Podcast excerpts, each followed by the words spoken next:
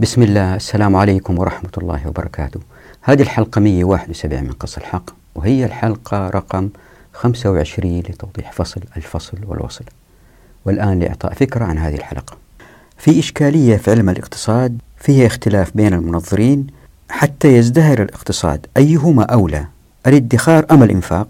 لأنه كلما قل الادخار قل الاستثمار ومع الإنفاق يقل الادخار.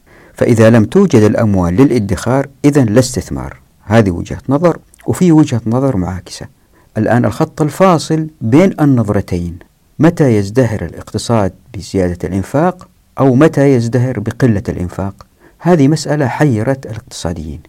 موضوع هذه الحلقة يبين أن هذا مأزق هم واقعين فيه لأنهم لم يروا الشريعة.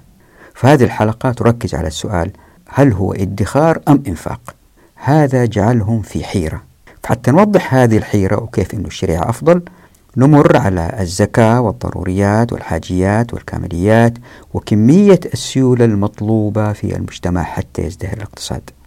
إذا تتذكروا في الحلقتين السابقتين نقدنا التنمية وقلنا إنها ترقيع أو استعباد وقلنا إنها تحتاج لرؤوس أموال حتى تبدأ التنمية. والحلقة اللي قبلها تحدثنا عن السيولة والمقومات. ففي هذه الحلقات إحنا بنركز على كيف أنه الاقتصاد الإسلامي إذا طبقنا الشريعة لن يكون رأسمالي ولن يحتاج لرأس المال لأنه موارد التمكين مفتوحة في الموارد والموافقات والمعرفة. طب هذا الكلام يحتاج حركيات حتى الناس يتحركوا ويزدهر الاقتصاد بأقل نقد ممكن. هذا إلا إن شاء الله. هذه الحلقة والحلقة القادمة راح تبين إن شاء الله بإذن الله. فنبدأ بإحصائية بسيطة عن تخلف العمال والموظفين في إنجلترا لأنهم ناس بيشتغلوا في أشياء ما يملكوها أو موظفي دولة ولأنه صعب فصلهم. ففي حوالي 131 مليون يوم عمل سنوي فقدته بريطانيا سنة 2013 حسب إحصائية. فأبين أنه هذا مأزق واقعين فيه تراخي العمال والموظفين في الأداء وهذا مأزق لا يمكن يخرج منه في الرأسمالية لأن الناس شغالين أجراء عند أصحاب رؤوس الأموال أو الدولة. المأزق الثاني هو احتكار الموارد وهذه تحدثنا عنها سابقا. هذين المأزقين أدى لقلة الإنتاج. إذا فهم بحاجة لرأس المال حتى يتحرك الاقتصاد ويزدهر. فأبين أنه مع الشريعة هذين المأزقين لا وجود لهم. إذا لتلافي مأزق الحيرة بين الادخار والاستثمار الشريعة وضعت حركيات تؤدي إلى إيجاد مجتمع بأقل قدر ممكن من النقد ليزدهر اقتصاديا. فيكون السؤال إذا كيف سيزدهر الاقتصاد؟ لإجابة على السؤال نشرح أولا الحيرة بين المدرستين إلا واحدة منهم تقدم الإنفاق على الادخار والثانية تفعل العكس وأبين لماذا لا يمكن الوصول لجواب لهذه الحيرة اللي واقعين فيها. لأن المسألة جذرية في التنظير الاقتصادي. فنوضح هذه المسألة حتى نثبت هذا لابد بالطبع أن نمر على أفكار بعض المعاصرين من الاقتصاديين. بعد كده أبين أنه هذه الحيرة أيضا وقع فيها من درسوا علم الاقتصاد في العالم الإسلامي ومن يقرر هذا الحد الفاصل بين الإنفاق والادخار.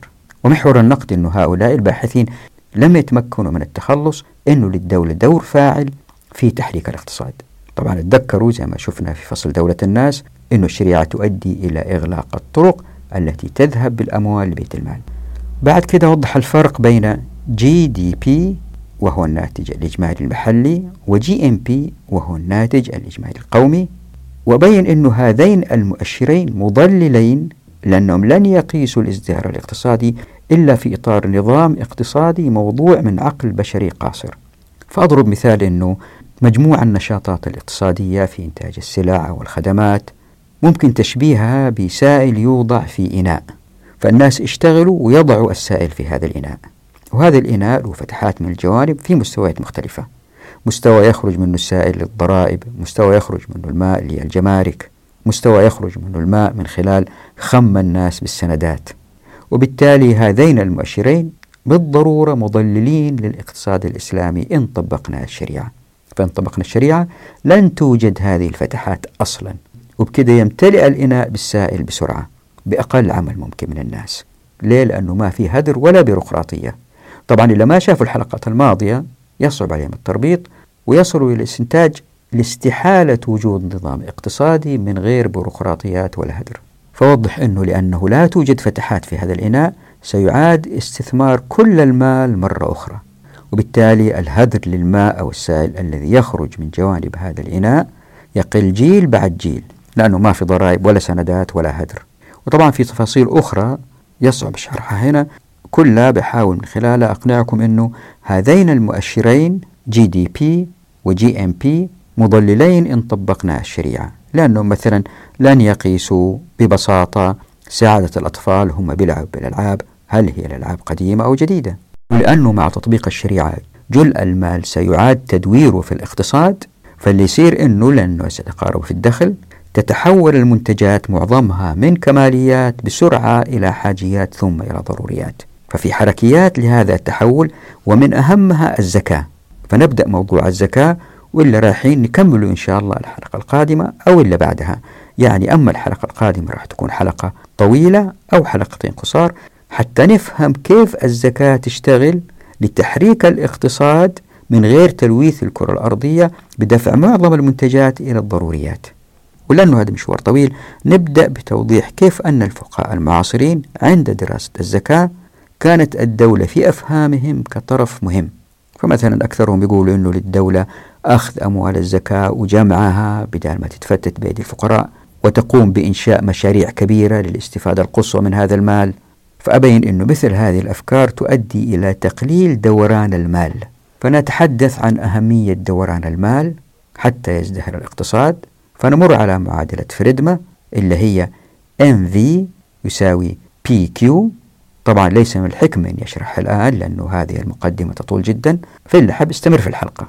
ولا فكرتها باختصار أنه كل ما زاد دوران المال من يد لأخرى من خلال البيع والشراء والاستثمار وما إلى ذلك نقصت الحاجة للنقد المطلوب توفره في الاقتصاد حتى يزدهر. بعد كده أبين أنه كلما زاد دوران النقد مع كثرة الضروريات وتحسن جودتها كلما تحسن الاقتصاد ليه؟ لأن الضروريات عندما تنتشر تكون مضمونة البيع لدرجة كبيرة فتسحب المنتجين إليها أكثر وفي الحديث عن دوران المال نستعرض كلام أبو الأعلى المودودي وبعدين نمر على كلام الدكتور حاتم القرنشاوي وكيف أن الزكاة تؤدي لزيادة الضروريات فهو بيقول أن الفقير عندما يأخذ المال كزكاة يستثمر في شراء الضروريات لأنها هي اللي يحتاجها. وبالتالي المنتجون ينجذبون للسلع التي عليها طلب واللي هي ضروريات.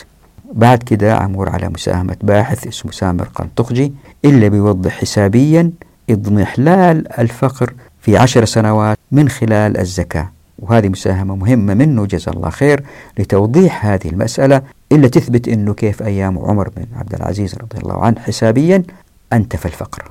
بعد كده تحدث أنه نهوض هؤلاء الفقراء بالزكاة ولأنهم كانوا في وضع صعب فينطلقوا في الحياة بدروس صعبة من ماضيهم ولأنهم أكثر همة بالتالي سيسبقوا بعض الأثرياء. حتى نفهم هذه المسألة نمر على حديث الرسول صلى الله عليه وسلم سبق درهم مائة ألف.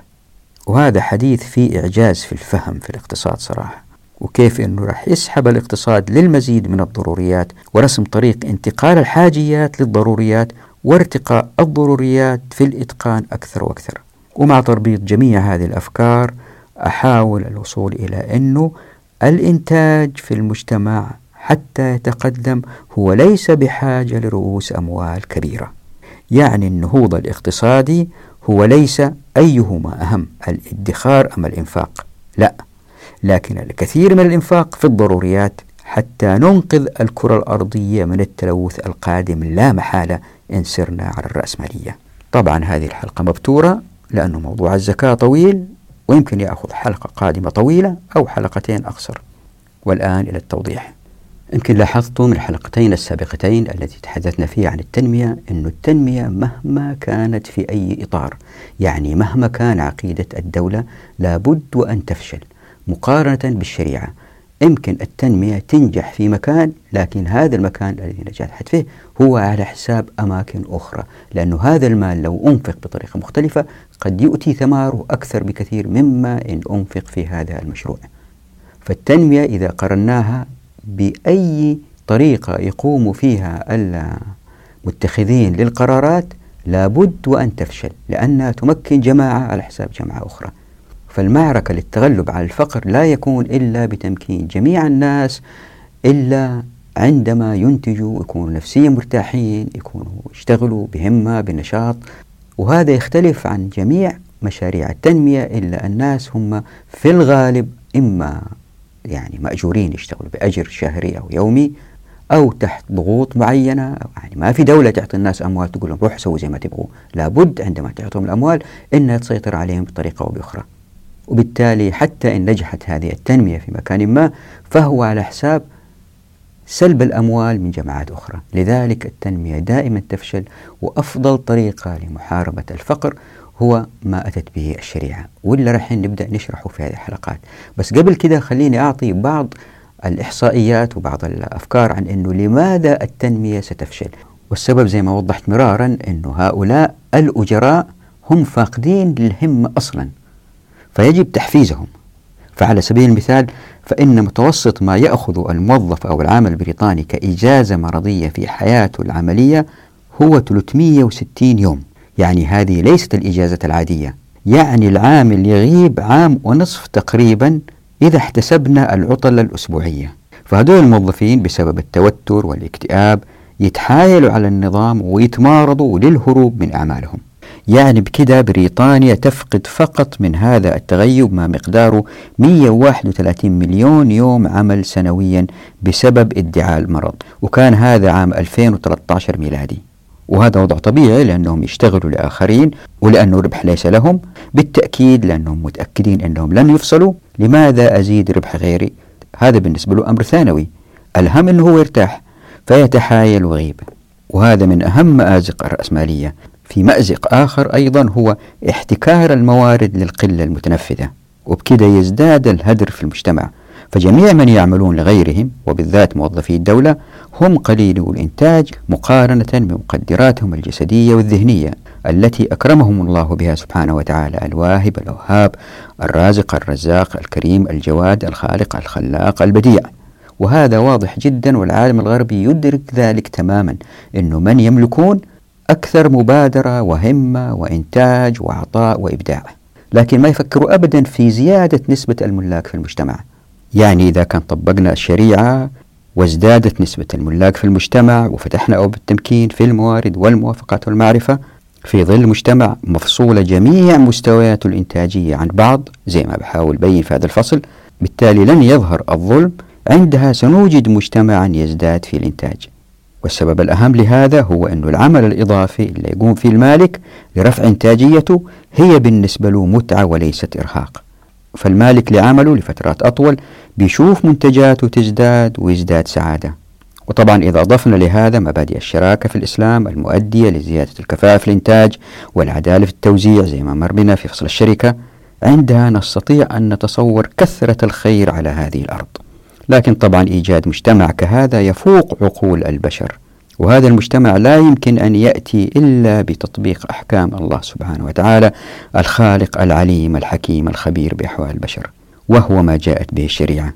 طب يمكن واحد يقول أنه هذا الطرح اللي بيطرحه هو ملائم لمصنوعات صغيرة كالخبز والحقائب وليس للسفن والطائرات. فكيف فعلت الشريعة ذلك؟ خلينا نجاوب إن شاء الله بإذن الله.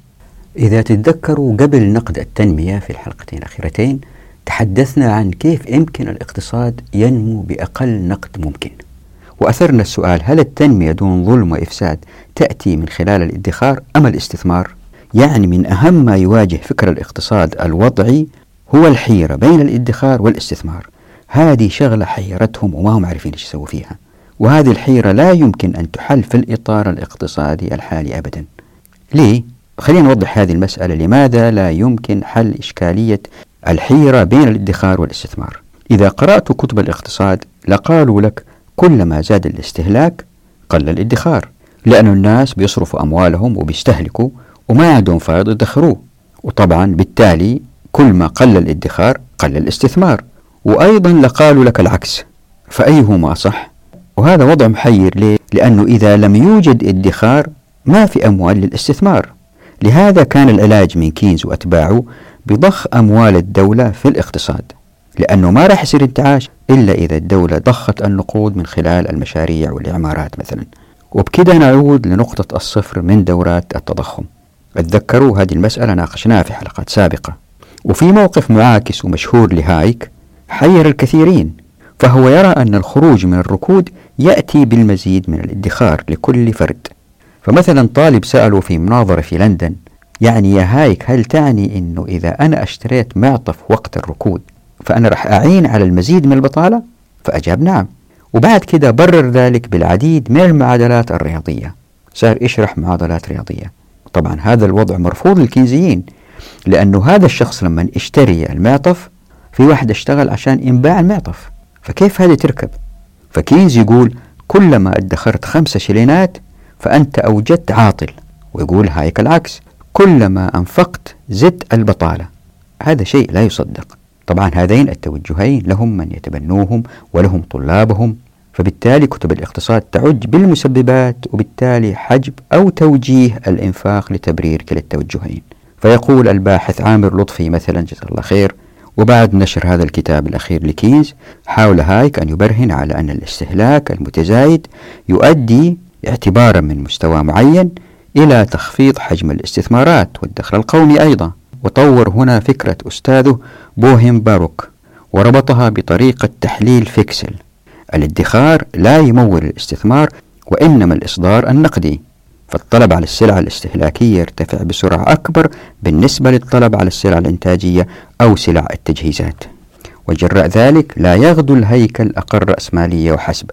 وإنما إنتاج سلع التجهيزات الذي لا يرتبط مباشرة مع سلع الاستهلاك. يتأثر نتيجة انهيار المبيعات. وبمعنى آخر يقود التوسع في الائتمان والكتلة النقدية لتأثير سيء على عناصر الإنتاج. وهذا ما يقوله تقريبا ميلتون فريدمان. حتى علماء الاقتصاد الإسلامي هم في حيرة في هذه المسألة بين الادخار والاستثمار. فمتى يؤدي الادخار للاستثمار؟ وكيف نوجد الحد الفاصل؟ هذه مسألة تقريبا يستحيل الفصل فيها. يقول مثلا محمد أنس الزرقاء في ضرورة زيادة الاستهلاك فعلى مستوى المجتمع ككل إذا صار الأفراد معتادين على نوع استهلاكي مرتفع لابد أن يكون هذا مما يقلل إلى حد معين من مدخراتهم وبالتالي الاستثمار. الاستثمار الممكن تحقيقه في المجتمع نفسه. فإذا نظرنا إلى الاستهلاك من هذه الزاوية نلاحظ أن المبالغة فيه ستكون ضارة بالاستثمار وبالنمو الاقتصادي وبالقوة الاقتصادية. أي معنى من المعاني قصدت بها؟ نلاحظ أيضا أن الاستهلاك بعد أن يساعد في تحقيق القوة الاقتصادية والعزة إلى حد معين إذا تجاوزنا فيه يصبح مضادا لتحقيق القوة والعزة.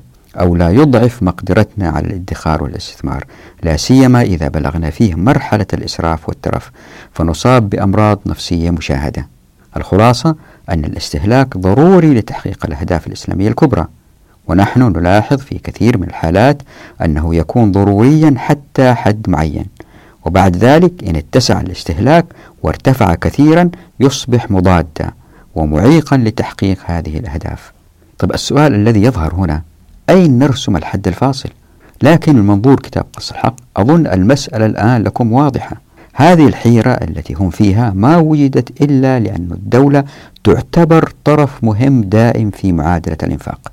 فالدولة هي التي تحاول إخراج الناس من الكساد بالمزيد من الإنفاق كما ذهب الكينزيون أو العكس بالتقليل من الإنفاق الحكومي كما ذهب هايك وفريدمان وهذا طبعا وضع مرفوض في الشريعة تماما.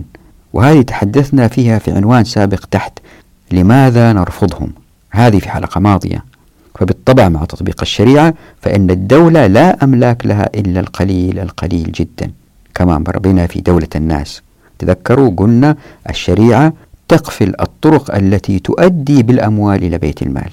وبالتالي الحكومات ليست طرفا أبدا في المعادلة.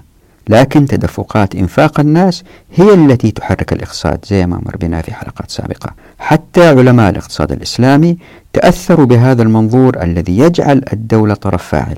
فهذا مثلا محمد أنس الزرقاء يقول ناقدا إسراف الحكومات فمن الواضح جدا أن لدينا انحرافات في الأنماط السلوكية نشاهدها على مستوى الأفراد ونشاهدها أيضا على مستوى الاستهلاك العام في استهلاك الدولة. فنرى الكثير من الاستهلاك العام يأتي بمنافع اجتماعية معروفة. ولا نقول أبدا أنه ينبغي تحديدها أو تقليلها. ولكن نلاحظ أن الاستهلاك العام في كثير من الدول المسلمة له مظاهر إسراف وترف لا مبرر له عقلا وشرعا وهي تحتاج إلى ترشيد. والترشيد يحتاج ليس فقط قرارا اقتصاديا ومعرفة اقتصادية إنما يحتاج إلى قرار سياسي وإرادة توفيرية لدى الحكومات نفسها. خلينا نأخذ مثال آخر عند الحديث عن التنمية ومصادرها يتحدث الاقتصاديون عن الفائض وأنواعه. فمثلا هذه الدكتورة نعمة تقول في كتابها ناقلة عن محمد البهي قوله ومؤيدة ويتفق مفكرو الاقتصاد الإسلامي أن تحقيق التنمية الاقتصادية مصلحة يبيح الإسلام لولي الأمر المسلم أن يوجب تحصيل العفو وتوجيهه لتحقيقها. العفو تحدثنا عنه في حلقات ماضية. وذلك بحمل القادرين على دفع المزيد من المال فوق الموارد الشرعية وأهمها الزكاة إلى حد العفو أي الفائض عن حاجتهم حسب ما تكون مصلحة الأمة. يعني شوفوا التفكير هذا كيف استغفر الله. وتقول في الفيء مستنتجة فالفيء إذا من الموارد التي تنفق على مصالح المسلمين فهو يستخدم في تمويل مشروعات التنمية التي تعود على المجتمع كله بالنفع.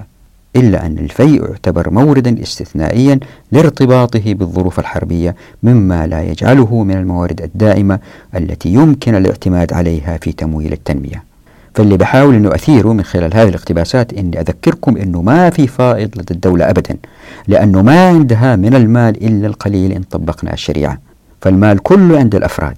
ومن جهة ثانية فإنه مبادئ التنمية اللي تقبلها الكثير من اقتصادي الغرب هو العلاقة العكسية بين النمو وعدم المساواة. فمنذ آدم سميث تقبل بعض الاقتصاديين فكرة أن التضخم يخفف من تسديد ديون الخزينة العامة كما أنه يدفع الجمهور إلى الادخار في البنوك. ومنهم من ذهب لأبعد من هذا بحجة أن للتضخم القدرة على إعادة توزيع الثروات لمصلحة الأفراد الأغنى والتي ستدخر الكثير من الأموال التي تجنيها لتستغلها في الاستثمارات.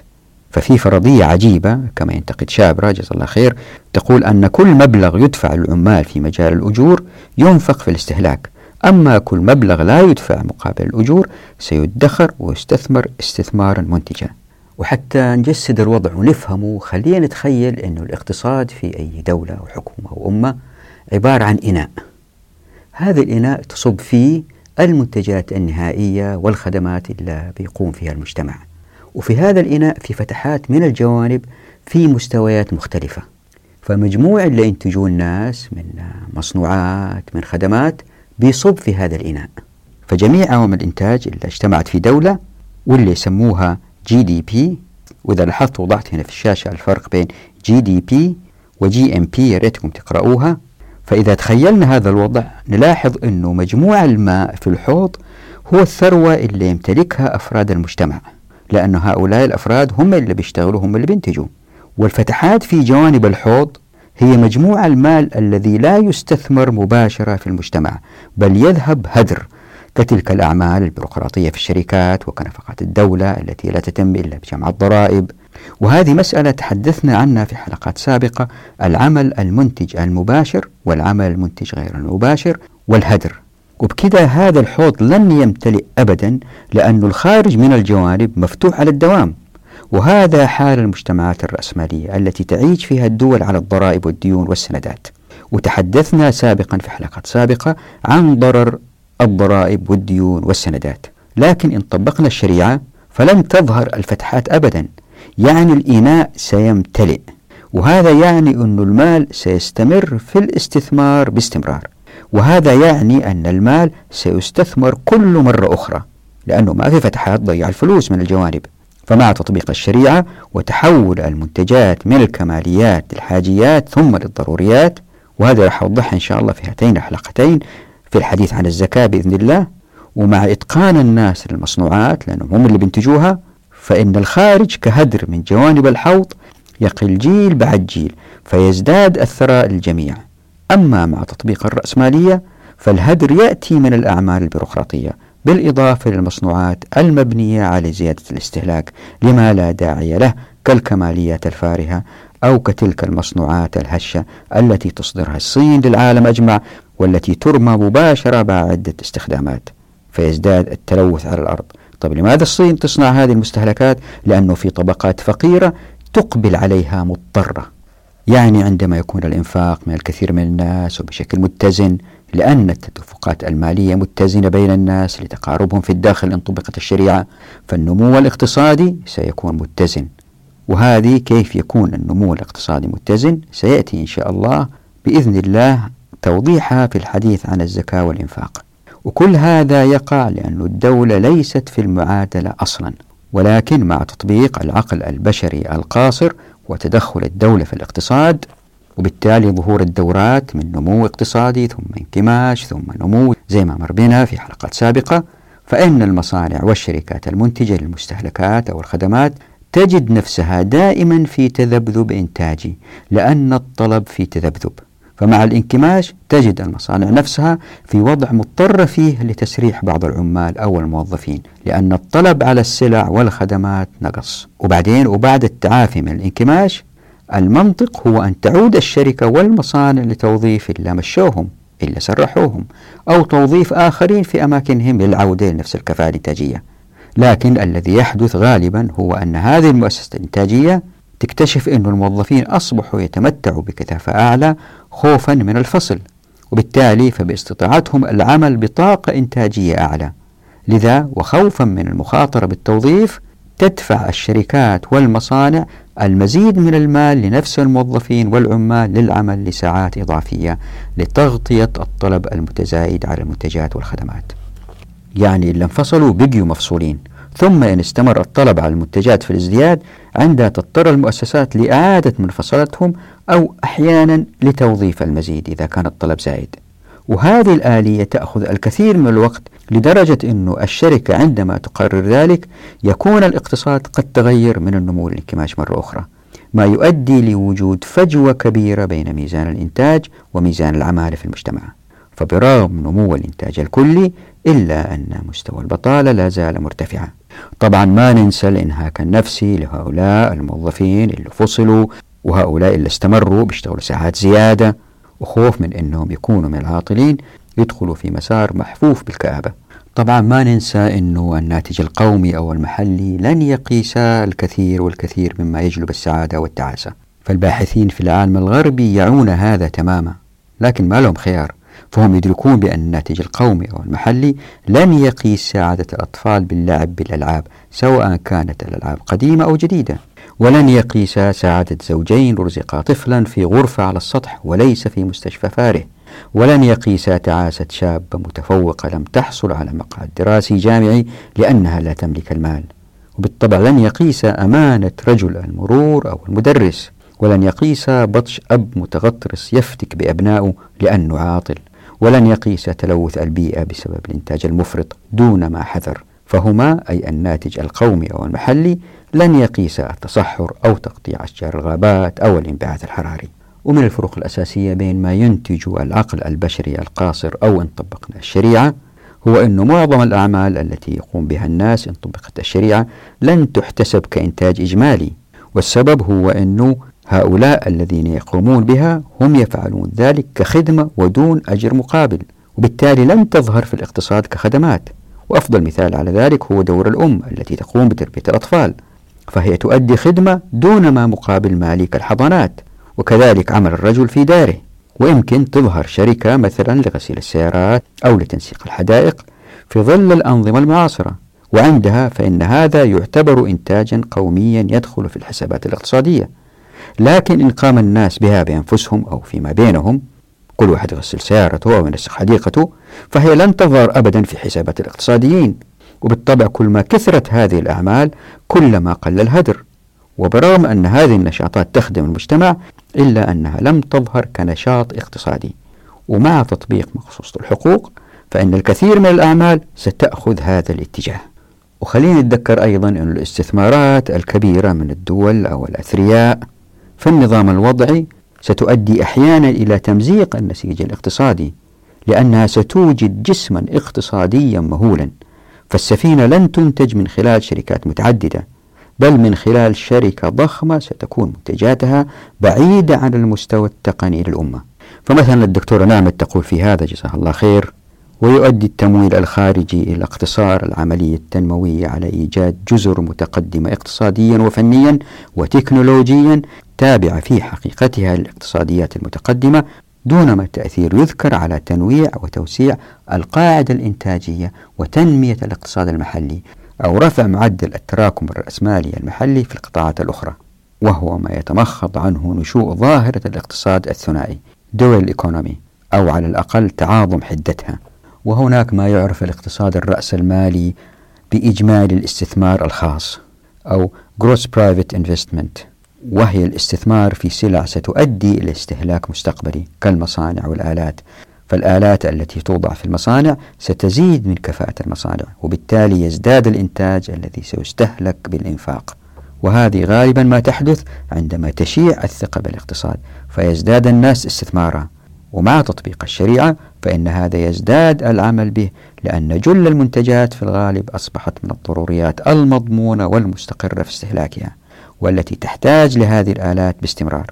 لكل هذا فإن تعبير الإنتاج القومي أو المحلي بمفهوم الحالي تعبير مضلل إن طبقنا الشريعة. فهل نحن بحاجة لتعبير آخر يقيس الإنتاج الكلي لمجموع الأمة في حوض بدون فتحات من جوانبه؟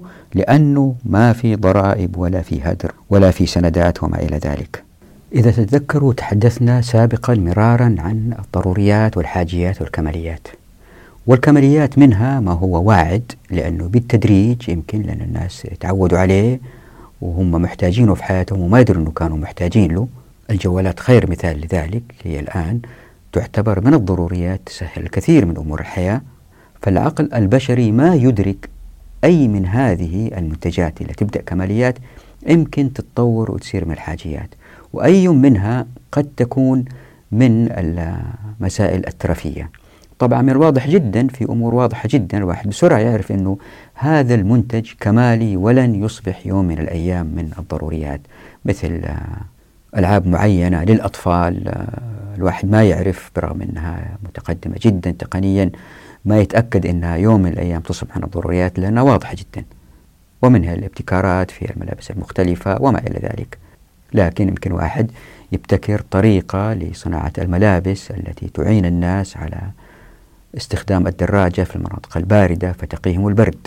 فصعب الناس يحكموا أي من الكماليات تسير من الضروريات وأية لا. لكن في أمور واضحة جدا الواحد مباشر يعرف أنها من الكماليات الفارهة.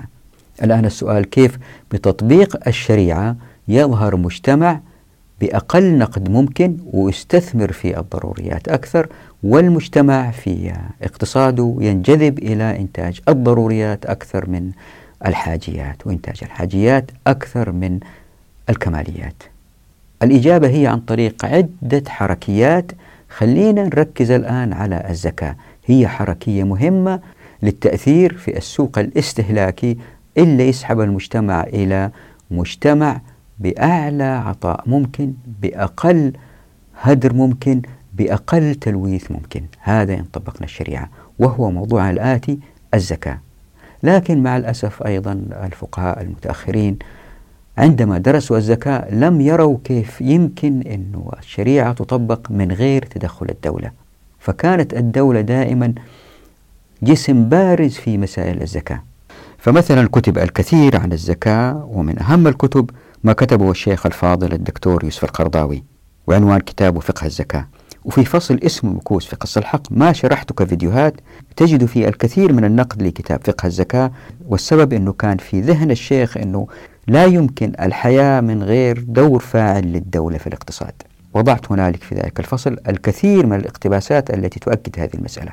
وفي بحث أيضا دكتوراه للدكتورة نعمت مشهور وطبع في كتاب واللي اخترت لكم هنا منه اقتباس يبين أنه هي أيضا لم تتمكن من التخلص من دور الدولة في الاقتصاد. فبتقول وأخيرا نجد أن قيام الدولة بالاستثمار المباشر كأحد مصارف الزكاة يكون له أثره في رفع مستويات التشغيل والاستهلاك والارتفاع بمستوى النشاط الاقتصادي بما يعوض أي تراخ يحدث من جانب المستثمرين الأفراد. ويشيع جو من التفاؤل والثقة يشجع على الاحتفاظ بمستوى عال من النشاط الاقتصادي وعدم تعريضه للركود. وطبعا في فصل كامل اسمه الأموال بينت فيه كيف أن الشريعة تغلق الأبواب في الطرق التي تؤدي بالمال لبيت المال أو للحاكم عشان يتصرف فيها. هذه مسألة جذرية مهمة لابد أن نلتفت لها عند قراءة معظم نصوص الباحثين المعاصرين. صعب جدا يتخلصوا من أن الدولة لها دور مهم في الاقتصاد وهذا عكس ما أتت به الشريعة. لكن لأن الباحثين ما درسوا الشريعة بهذا المنظور وكانوا يبحثوا في كتب السلف عما يؤيد أقوالهم. وهذه موضحة في فصل المكوس. ظهرت هذه القناعات أنه الدولة لها دور في الاقتصاد. طيب خلينا أثبت الكلام اللي بقوله. اللي حرك الاقتصاد ليس كثرة المال ولكن كثرة دورانه وكثرة تداوله. وهذا شيء معروف عند الاقتصاديين. فمثلا في باحث اسمه فريدما وضع المعادلة الآتية MV تساوي PQ حيث أن حرف M يرمز إلى المال المتوافر money supply. أما حرف V فيرمز إلى سرعة دوران ذلك المال velocity at which it circulates. وفي الطرف الآخر من المعادلة نجد أن حرف P يرمز إلى مستوى الأسعار price level. أما حرف Q فيرمز إلى كمية الصرف quantity of expenditure. وبالتالي بناء على هذه المعادلة فإن حاصل ضرب المال المتوافر أو المال المخصص للاستثمار مضروبا في سرعة دورانه يساوي حاصل ضرب مستوى أسعار المنتجات في كمية المال المنفق لشراء المنتجات أو تجاوزا السلع المعدة للبيع. يعني الأموال مضروبة في دورتها تساوي الأسعار مضروبة في الكميات. وبكذا كلما زاد دوران المال من يد لأخرى من خلال البيع والشراء والاستثمار نقص النقد المطلوب توفيره في الاقتصاد ليدور. يعني كلما زاد دوران النقد مع كثرة الضروريات وارتفاع جودتها كل ما تحسن الاقتصاد ليه؟ لأنه زيادة معدل الضروريات مع الجودة العالية يعني ضمان بيعها فكيف يدور المال؟ دوران المال هو ببساطة انتقال المال من يد لا تستثمرها أو لا تشتري بها ليد أخرى تستثمرها أو تشتري بها طبعا في حركيات كثيرة أهمها البيع والشراء وهذه سيأتي تفصيلها إن شاء الله بإذن الله ومن هذه الحركيات أيضا العطايا والهدايا والوصايا. وجميع هذه اللي ذكرته هو حث على الإنفاق وليس بواجب مثل ما يلزم الناس بالإنفاق كالكفارات والفدية والنذور والنفقة على الوالدين وبالطبع والأهم الزكاة فهي ركن من أركان الإسلام. ويمكن دراسة الزكاة بحاجة لبحث كامل. تحدثت في كتاب قص الحق عن الزكاة في فصل الأموال لكن الآن نركز فقط على إخراج الزكاة كحركية تؤدي إلى دوران المال ودون التركيز على القيم مثل أن الزكاة تطهير للمال وأنها مجلبة للمحبة وأنها شكر للنعام وأنه فيها تدريب على الإنفاق والبذل وما شابه من قيم فذة بحاجة للكثير من التوضيح. لذلك قلت نحتاج كتاب كامل بمجلدات عن الزكاة. لكن الآن إحنا بنركز على الحركيات يعني على الحقوق التي أوجدتها الشريعة يعني مقصود الحقوق. يمكن من أوائل من التفتوا لأهمية الزكاة كحركية ملائمة لأيامنا هذه هو أبو الأعلى المودودي أثابه الله. لكنه لم يوضح كيفية حدوث النماء في المجتمع بسبب الزكاة.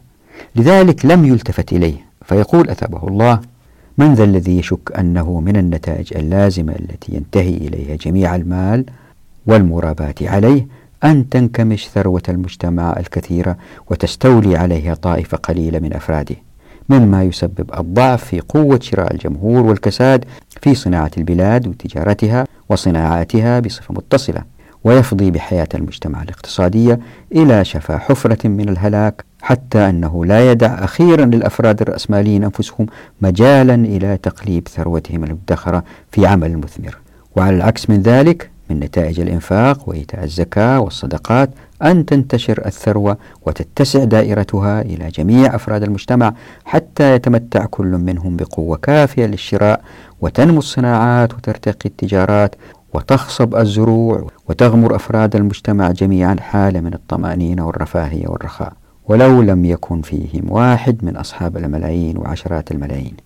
ومن الباحثين الذين قاموا بتوضيح دور الزكاة كحركية في ازدهار الاقتصاد هو الدكتور حاتم القرنشاوي. خلينا نقرأ النص الآتي لأنه نص مهم. فهو يقول جزا الله خير الزكاة التي تبدأ بنسبة 2.5% وتصل إلى 20% في الركاز وهناك العديد من الدراسات منها رسالة دكتوراه قدرت حجم الزكاة في بعض البلدان وهناك أكثر من رسالة في حقيقة الأمر وتراوحت التقديرات بين 8 إلى 12% من الدخل القومي أو من الدخل الوطني كما سميت في تعبير المحاسبة الوطنية. لمن تذهب الزكاة؟ تذهب أساسا للفقراء. هل الميل الحدي للاستهلاك عند الفقراء مرتفع أم منخفض؟ هو مرتفع بالتعريف. هل هو مرتفع بالكماليات أو مرتفع بالضروريات؟ مرتفع بالضروريات. إذا هناك 10 إلى 12% من الدخل القومي الموجه بطبيعته لإشباع الضروريات لأفراد المجتمع الذين لا يملكون القدرة على دفع الثمن وذلك بالإضافة إلى الموارد الأخرى المخصصة مثل الكفارات والصدقات.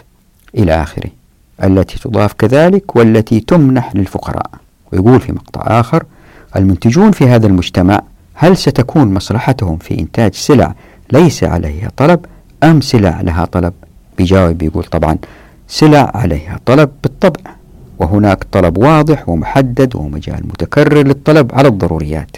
ومن خلال الزكاة سيتوجه المنتجون بأنفسهم إلى هذه السلعة والتي تحقق لهم الربح لأن عليها طلبا في المجتمع وهو طلب مستقر ومضمون. وبعدين يسأل يقول هل يعني هذا أن بعضا منهم لن يتوجه لإنتاج الكماليات أو الحاجيات؟ يجاوب ويقول نعم بعضهم سيتوجه إلى هذا ولا بأس في ذلك. ما دامت ليست بديلا عن الضروريات وما دامت الموارد الخاصة بالقطاع الخاص فليس فيها شيء. يعني القليل من زكاة الأثرياء إن وقع في أيدي الفقراء معظم ينفق على الضروريات. وهذا ملخص جيد من وجزاه الله خير. وطمعا في الربح التجار بالتالي والصناع يتجهوا لإنتاج توفير هذه الضروريات فيزداد إنتاجها. وهنا في نص وضعته في الشاشة للدكتورة نعمة لنفس الموضوع. إذا حب أحدكم يقرأه. وفي باحث دكتور أثابه الله اسمه سامر قنطقجي وضع بالأرقام كيف يمكن الزكاة تحيل مجتمع في فقراء إلى مجتمع ما في فقراء. جزا الله خير. فهو بيقول أن الأثرياء كما هي العادة في أي مجتمع في الغالب يشكلوا 20% والفقراء يشكلوا 80% في المجتمع. طبعا هذا التصور إن لم نطبق الشريعة. لأنه جاب هذه الأرقام من واقعنا الحالي وهو واقع سيء. فأنا اخترته لأنه كيف هذا الواقع السيء بالزكاة يتحسن. أما إن طبقنا الشريعة من أصله فلن يقع هذا. فإن كان عدد الأشخاص مئة في ذلك المجتمع ودخل الفقير ألف دولار في السنة والغني عشر آلاف دولار يعني في هذا المجتمع في عشرين غني وثمانين فقير. وإذا كان نسبة النمو السنوي هو خمسة في المية والزكاة هي 2.5% وإن كان نصاب الزكاة اللي يدفع المزكي هو عند بلوغ 2500 دولار. فبعد السنة الأولى يكون مجموع من عليهم الزكاة 20 شخص في 10000 يعني 200 ألف. فإذا كان زكاة هذا المبلغ هو 200 ألف في 2.5 يعني الزكاة هي 5000 دولار. فإذا وزعنا هذه ال 5000 دولار على 80 فرد يكون دخل الفقير 1062 دولار ونص. يعني اللي عند الفقير. 1000 دولار زائد 62 نص دولار. وبكده وبالتدريج الفقير بيزداد غنى شوية شوية. ومن هذه الحسابات توصل الدكتور سامر إلى أنه في السنة العاشرة سيرتفع دخل الفقير ليصل إلى 2521 دولار. يعني ما في فقراء. لكن إن كان دخل الأغنياء هو 50 ألف دولار وزي ما أنتم عارفين هذا دخل ليس مرتفع أيام هذه لكثير من الناس. ففي السنة الرابعة يرتفع دخل الفقراء ليكون 2605 دولار. يعني أيضا ما فيش فقراء. فما بالكم بحال العولمة الظالمة التي يصل فيها دخل الثري إلى مليون ضعف دخل الفقير أحيانا. يعني هذه العمليات تثبت رياضيا الذي حدث في عهد العمرين عمر بن الخطاب وعمر بن عبد العزيز رضي الله عنهما. خلال سنتين محق الفقر أيام عمر بن عبد العزيز رضي الله عنه. والدكتور سامر جزا الله خير وضع جدول رياضي للزيادات والزكاة بيبين بوضوح كيفية التخلص من الفقر بالزكاة. طبعا ما ننسى أنه هذا الذي وضعه الدكتور هو في وضع في فقراء وفي أغنياء. ومع تطبيق الشريعة لأن التمكين مفتوحة في الموارد والموافقات والمعرفة سيزداد الخير. وزي ما بيت في حلقات ماضية في فصل ابن السبيل ينحصر الفقراء جدا جدا وينعدموا فيزدهر الاقتصاد. وهنا في مسألة مهمة يجب أن نتذكرها هو أن هؤلاء الأثرياء حاليا بعضهم ورثوا المال أو هم حصلوا عليه بسبب الاحتكار فهم مطمئنين أنهم ما يخسروا. حتى إذا كان واحد ثري وورث ولده بيضع لولده مستشارين أو أولاده يضع لهم مستشارين فبالتالي تستمر هذه المؤسسات في العطاء والنماء حتى إن لم يكن هؤلاء الأبناء أفذاذ. لكن مع الزكاة وإذا أبواب التمكين مفتوحة هؤلاء الفقراء بعضهم لأنهم ذاقوا الفقر يجدوا ويجتهدوا ويسبقوا الأثرياء. ليه؟ لأنهم بهمة أعلى وحريصين ويشتغلوا ليل نهار وما عندهم وقت كثير للترف. خلينا ننظر لهذا الحديث في المستدرك. خلينا نتدبره قال صلوات ربي وسلامه عليه سبق درهم مائة ألف. قالوا يا رسول الله وكيف؟ قال رجل له درهمان فأخذ أحدهما فتصدق به ورجل له مال كثير فأخذ من عرض ماله مائة ألف فتصدق بها. والسبق هنا طبقا بالأجر.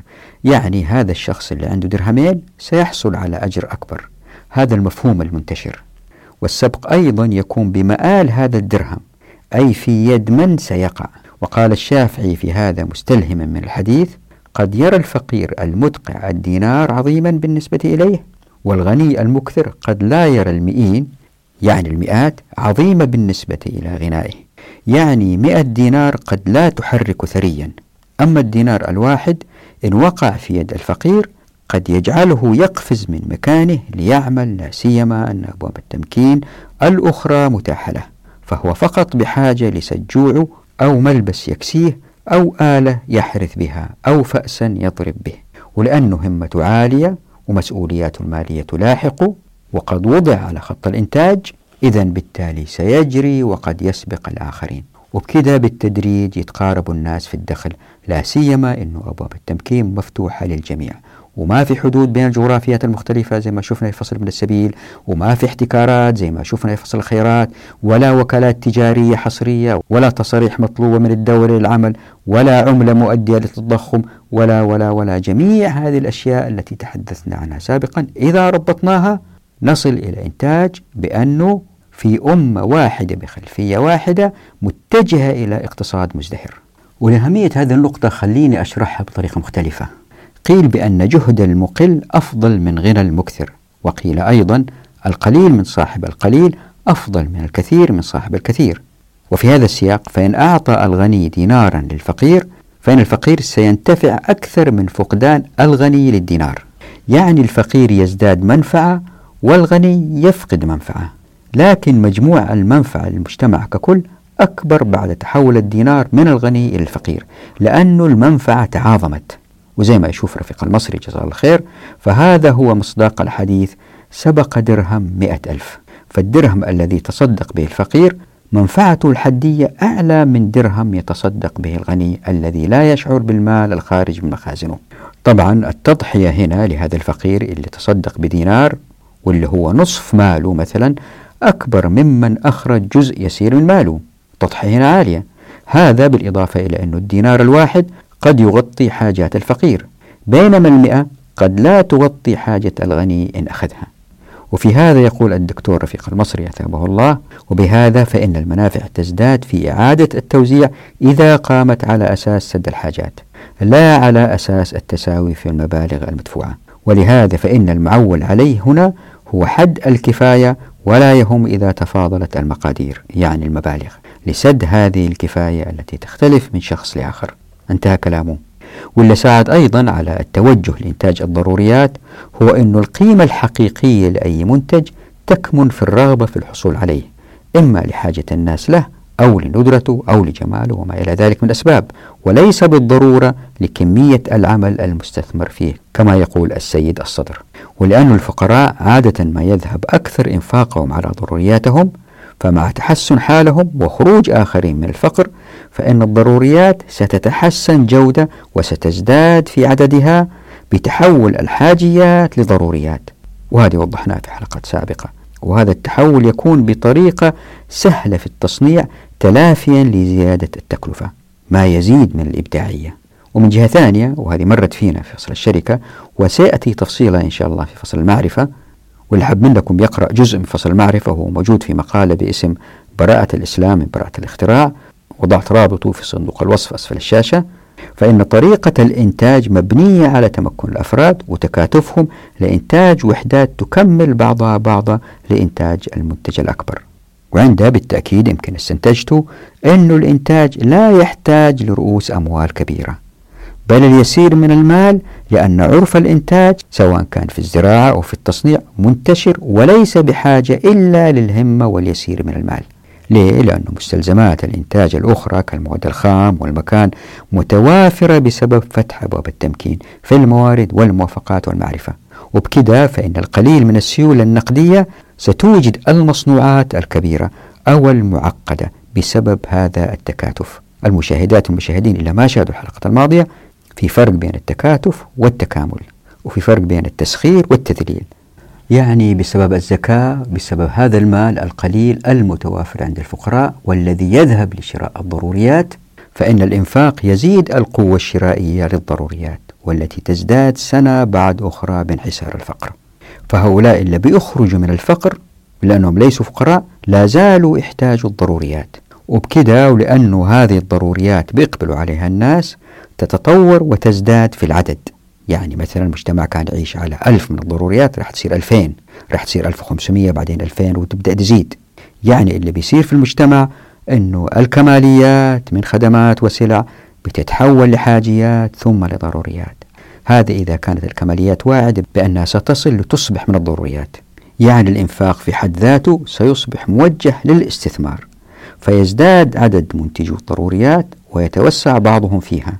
يعني طريق النهوض الاقتصادي هو الإنفاق من الكثير من الناس في الضروريات والتي تزداد في عددها وجودتها وليس في الضرورة في حل اللغز أيهما أهم الادخار أم الإنفاق. وهذا النفق إلا ما له مخرج ولا واقعين فيه واللي ساكنين في آخر الاقتصاديين المعاصرين. جالسين في آخر النفق يتناقشوا هو ادخار أم إنفاق؟ يعني تصنيع الضروريات يزداد في نسبته وجودته في كل سنة من خلال الزكاة وانحسار الفقر. ففي كل سنة يزداد فيها دخل الفقراء عن السنة التي قبلها يزداد الإقبال على الضروريات. لا تنسوا أنه بخروج الناس الأفقر من الفقر يعني أنه الأغنياء الفاحشين في الثراء بيقلوا وبالتالي إنتاج الكماليات الفارهة بتنخفض بالتدريج حتى تنمحي من المجتمع. وبكده سنة بعد أخرى يتسع تصنيع الضروريات والتي تزداد جودة. وهذا الاتساع بالطبع سيكون على حساب نقصان السلع الترفيهية الفارهة. ليه؟ لأنها لن تكون مضمونة في الربح مقارنة بالحاجيات والضروريات. بالتالي رح يعزف عنها المنتجين. ومع الزمن وبجفاف تصنيع الكماليات الفارهة لن يجد الأثرياء لذة في جمع المال. طب هو يجمع المال ليش؟ لأنه ما في خود فارهة يقدر يشتريها. لأنه ما في مصنع ينتجها لأنه ما في عدد كافي من الأثرياء حتى يشتروها. عندها قد يتجه إنفاق بعضهم من هؤلاء الأثرياء في أوجه الخير أو الإقراض أو الدخول في شركات ما يؤدي للمزيد من التشغيل. وكل هذه تجتمع مع بعض وتؤدي لانحسار الفقر أكثر وأكثر وبكذا يتحرك الاقتصاد. طبعا أفكركم وفكرتكم مرارا أنه يجب أن نتذكر أنه هذا الوضع اللي بأصفه أنا في خروج المجتمع من الفقر إلى التقارب في الدخل الأفراد هو بوضعية إحنا مقتنعين فيها إنه في فقراء كثر في المجتمع بسبب تطبيق الأنظمة الرأسمالية. لكن مع تطبيق الشريعة من أصله المجتمع في قلة جدا من الفقراء. ومع تطبيق الشريعة ينتفوا تماما إلا المعدمين إلا ما يقدروا يشتغلوا. لأنه أبواب تمكين مفتوحة في الموارد والموافقات المعرفة. موضوع الزكاة طويل لم ينتهي. ومهما تحدثت فيه لن ينتهي لأنه من الله سبحانه وتعالى العليم الحكيم. وستأتي أجيال وتكتشف أشياء أخرى نحن لم ندركها بعد. طبعا موضوع الزكاة زي ما قلت احتاج حلقتين أو ثلاثة. ما أدري آه، هل نحتاج حلقتين قادمتين غير هذه الحلقة أو حلقة واحدة؟ أما تكون حلقة طويلة أو حلقتين قصار.